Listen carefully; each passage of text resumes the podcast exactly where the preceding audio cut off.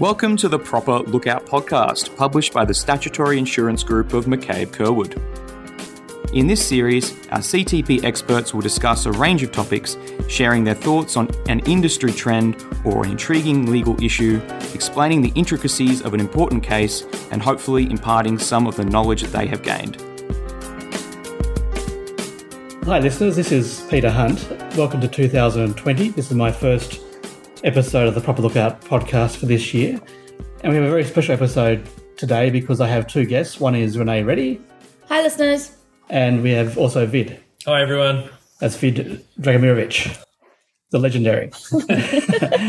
and our topic today is what we wished we had learned in law school but didn't before we started the practice of law and merged into the defendant lawyers you now know. I found this topic a bit shocking because I cast my mind back and I realized I started law school in 19, let me get this right, 87. Oh, that was the year I was born. Oh my I really should have on down this path. 1987. I can see why you chose this topic, Renee. Is there a bit of background, bit of background information that was? a few easy laughs. So that's what, 32 years ago? 33 years ago. And I finished in 1993, which is 27 years ago. So it's over half my life. But casting my mind back to those days, I actually had as much hair as Renee now has. But Which is not much. back in those days, It's quite short right now. uh, more than I have as we sit here now. So the first thing I thought I'd mention, which I wish I'd learned in law school but didn't, was that as a lawyer, you don't spend much time in court. Um, like many people, I went to law school having seen things on TV and in movies. LA Law was the big TV show back In in, those time, days. yep. Yeah, when Renee was Suits born. now in our times. And we want to be Victor Sifuentes and other characters on that show who were making dramatic speeches in, in courtroom and being the hero of the hour. And there's not much of that once you get into actual practice. I think we'll cover this shortly, but there's a lot of time spent reading and writing and conferring with colleagues and the like, but not so much in, in court. And when I say court, I include CARS and, and DRS. So that's the first thing I learned. How about you, Renee? A funny saying that we would all say is when you talk to lawyers further in their career, they always say, "You don't do it. Go back, change." it's not too late. it's not too late. Or you think you know a lot when you finish law school, but in, Yeah. in reality, when you come to your first day working as a junior lawyer, you realize very quickly, oh my, I know nothing. Um, that's a realization to tell myself as a as a younger lawyer. That's okay because what they teach you in law school is they teach you to think, but they don't teach you how to practice, and you're only going to learn how to practice when you're actually in the thick of things.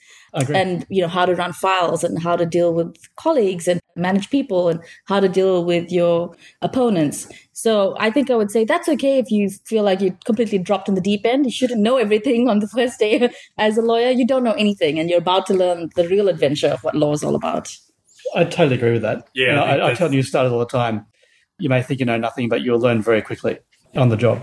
Yeah, particularly if you've come from another background as well. Maybe Yeah. not necessarily starting off in law, but may have come to it later on. You might find more enjoyment from doing it that way, but you quickly realize what little you know when you have to start doing everything, which sort of flows on to what I was thinking I wish I knew when I started my career was the main part of our role perhaps could be our advice writing and how little I knew what to do when it came to sitting down and writing an advice. especially when you come from a plaintiff background But, well, yeah.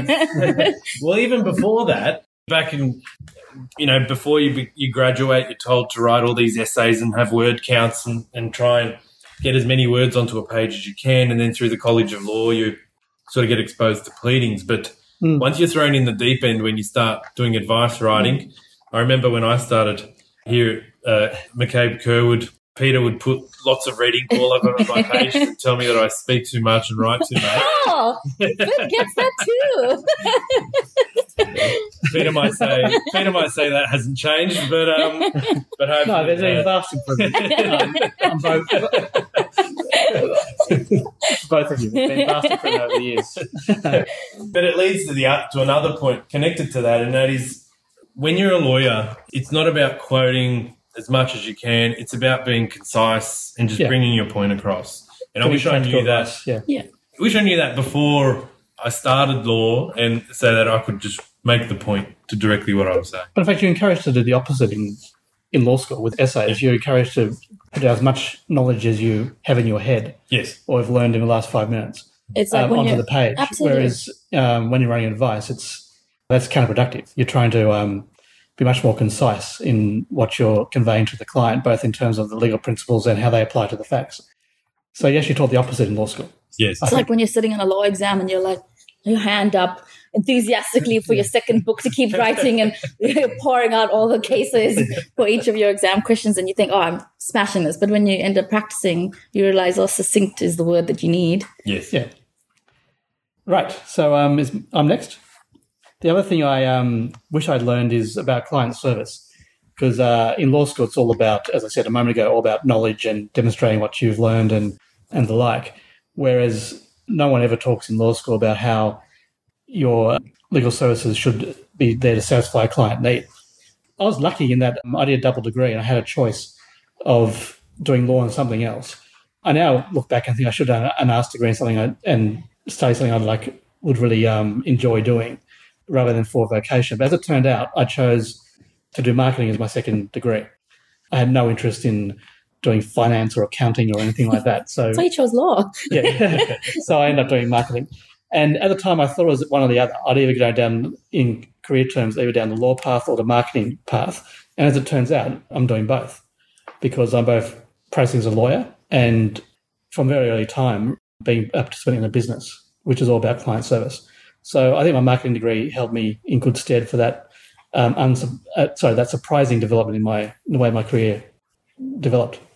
I'd have to agree. I think in my career, as much as I didn't formally study a marketing degree, I've always had a, a heavy involvement in business development and marketing throughout the various firms I've worked at in my past and thoroughly enjoyed it and quickly learned that's also a very key skill to understanding how not only the practice of law but how a law firm operates and how you work day to day. And I think that that makes you a better lawyer when you have that insight into how that all operates.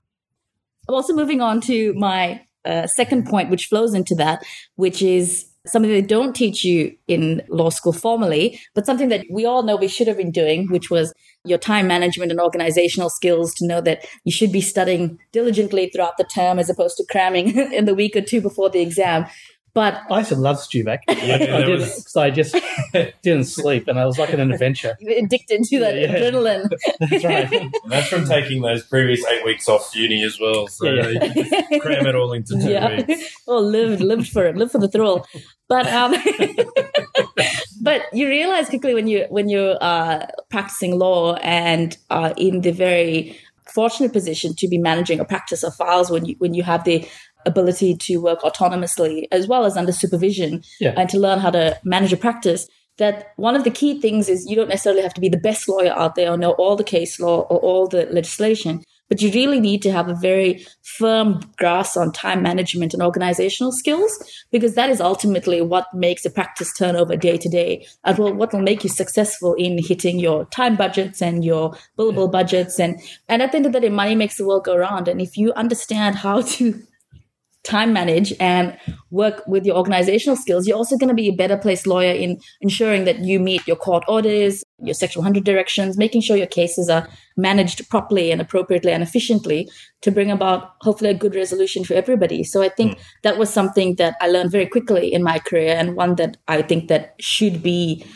they should have more focus on that during um, law school because without it you'd find a lot of people you know struggling a fair bit when they come into their own of inheriting some files to look after and don't really have those um, that skill set I completely agree with that. Like I used to have a more relaxed attitude to things and, and even breaking it down to planning, like using calendars and and reminders that can pop up and tell you when things are because it's so easy to lead yourself into chaos. When you think you can rely upon your memory to achieve everything, you're quickly going to realize that that won't help you. In fact, you're, you're going down the wrong path in that, that one. How many times you can get caught out by missing a court date or missing, you know, missing a phone call. You know, it, it can happen, you know, but at the end of the day, the time management, being able to account for what you've done and what you have to do next is so important.